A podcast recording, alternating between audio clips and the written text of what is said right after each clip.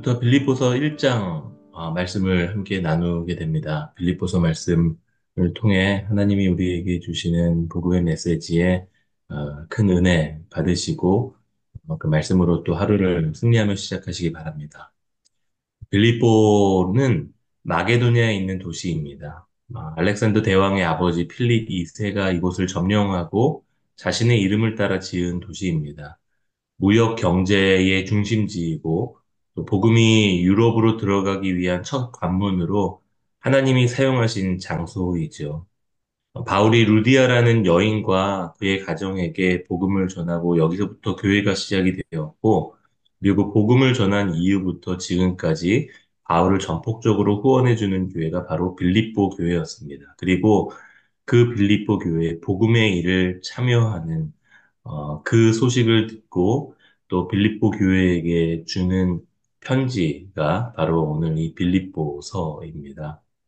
어, 본문을 묵상한 내용 두 가지 내용을 함께 나누고 기도하기 원하는데요. 먼저 2절 말씀에 어, 사도 바울이 이렇게 말합니다. 그리스도 예수의 종 바울과 디모데는 그리스도 예수 안에서 빌립보에 사는 모든 성도와 또한 감독들과 집사들에게 편지하노니 하나님 우리 아버지와 주 예수 그리스도의로부터의 은혜와 평강이 너에게 있을지어다 라고 말씀합니다.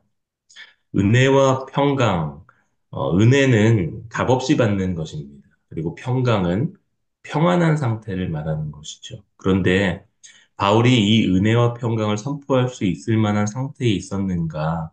그것은 아니입니다. 어, 빌립보서는 옥중서신이라고 부릅니다. 바울이 로마의 감옥에 갇혀 있을 때 쓴 편지입니다.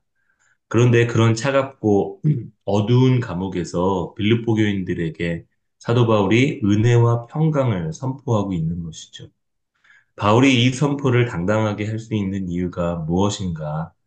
어, 그가 감옥의 중심에서 다시 말하면 어둠과 외로움의 중심에서 은혜를 경험하고 그곳에서 평강을 경험한 것이기 때문입니다. 어, 사실 이 은혜와 평강이라는 두 단어는 그것이 실감되지 않는 상황에서만 그 의미가 결정되는 단어라고 해도 과언이 아닐 것입니다. 바울이 있던 감옥은 철저하게 은혜와 평강이 실감되지 않는 장소였죠. 그런데 그러한 감옥, 그러한 상황 속에서 아, 바울이 빌립보 교인들에게 자신이 겪고 있는 그 은혜와 평강을 선포하고 있는 것입니다. 은혜는 받을 수 없는 상황에서 받는 것입니다.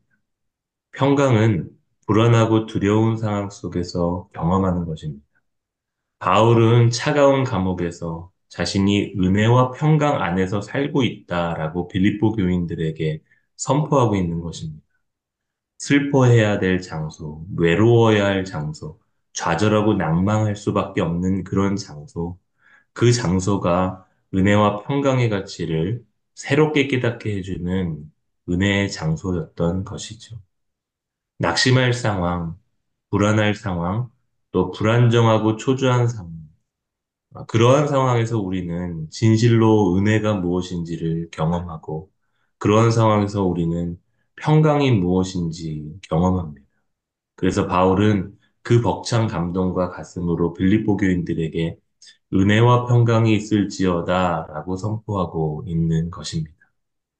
어, 낭망의 상황 속에서 아픔과 외로움의 상황 속에서 진실한 은혜와 평강을 누리시는 저와 여러분 되시기를 축복합니다. 그리고 그것을 경험했다면 오늘 이 사도 바울과 같이 그 은혜와 평강을 우리의 주변에 있는 동역자들, 그리고 우리의 자녀와 우리의 배우자에게 선포하시기 바랍니다. 그리고 그 은혜와 평강이 우리의 가정에 넘치고 또 우리 공동체 안에 풍성하게 넘치는 은혜가 넘치시기를 주님의 이름으로 축복합니다. 두 번째 묵상한 내용입니다. 어, 오늘 본문에서 어, 여러 가지 내용이 많이 마음에 들어왔지만 특별히 오늘 7절과 8절 말씀에 어, 제 마음을 움직였었던 문장이 있습니다. 7절과 8절 말씀 제가 읽어보겠습니다. 내가 너희 무리를 위하여 이와 같이 생각한 것이 마땅하니 이는 너희가 내 마음에 있으며 나의 매임과 복음을 변명함과 어, 확정함에 너희가 다 나와 함께 은혜에 참여한 자가 됩니다.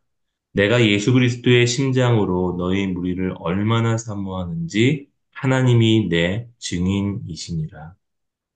어, 7절 말씀에 너희가 내 마음에 있다라고 말씀합니다.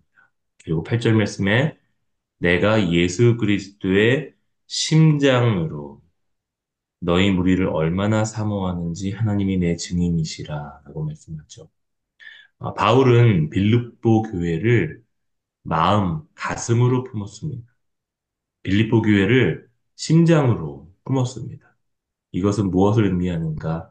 사도 바울의 진실함 그리고 진정성을 의미하는 것입니다.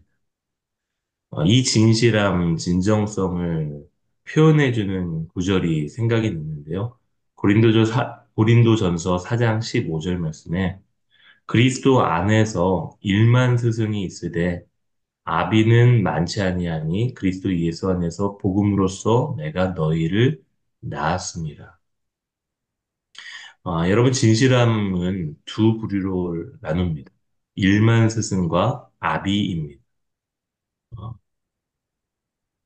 진실함은 아비와 같이 마음을 품게 합니다. 내 진실함이 없으면 그저 수많은 일만 스승 중에 한 명에 불과한 것입니다. 아비와 스승의 차이는 극명합니다. 아비는 목숨을 겁니다.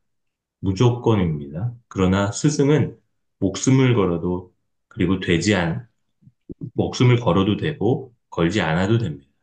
이것은 그에게는 조건일 뿐입니다. 사도 바울은 늘 이 아비와, 마, 아비와 같은 마음으로 교회를 사랑했고 교회를 섬겼습니다. 그 아비의 마음으로 사랑하고 품었던 열매가 바로 디모데라는 한 인물이고 오늘 이 편지의 서두처럼 어, 사도 바울은 디모데의 이름도 함께 넣고 어, 자신의 어, 로마 감옥에서 쓰는 이 편지를 디모데를 통해 빌립보 교회 성도들에게 보내고자 하는 것입니다.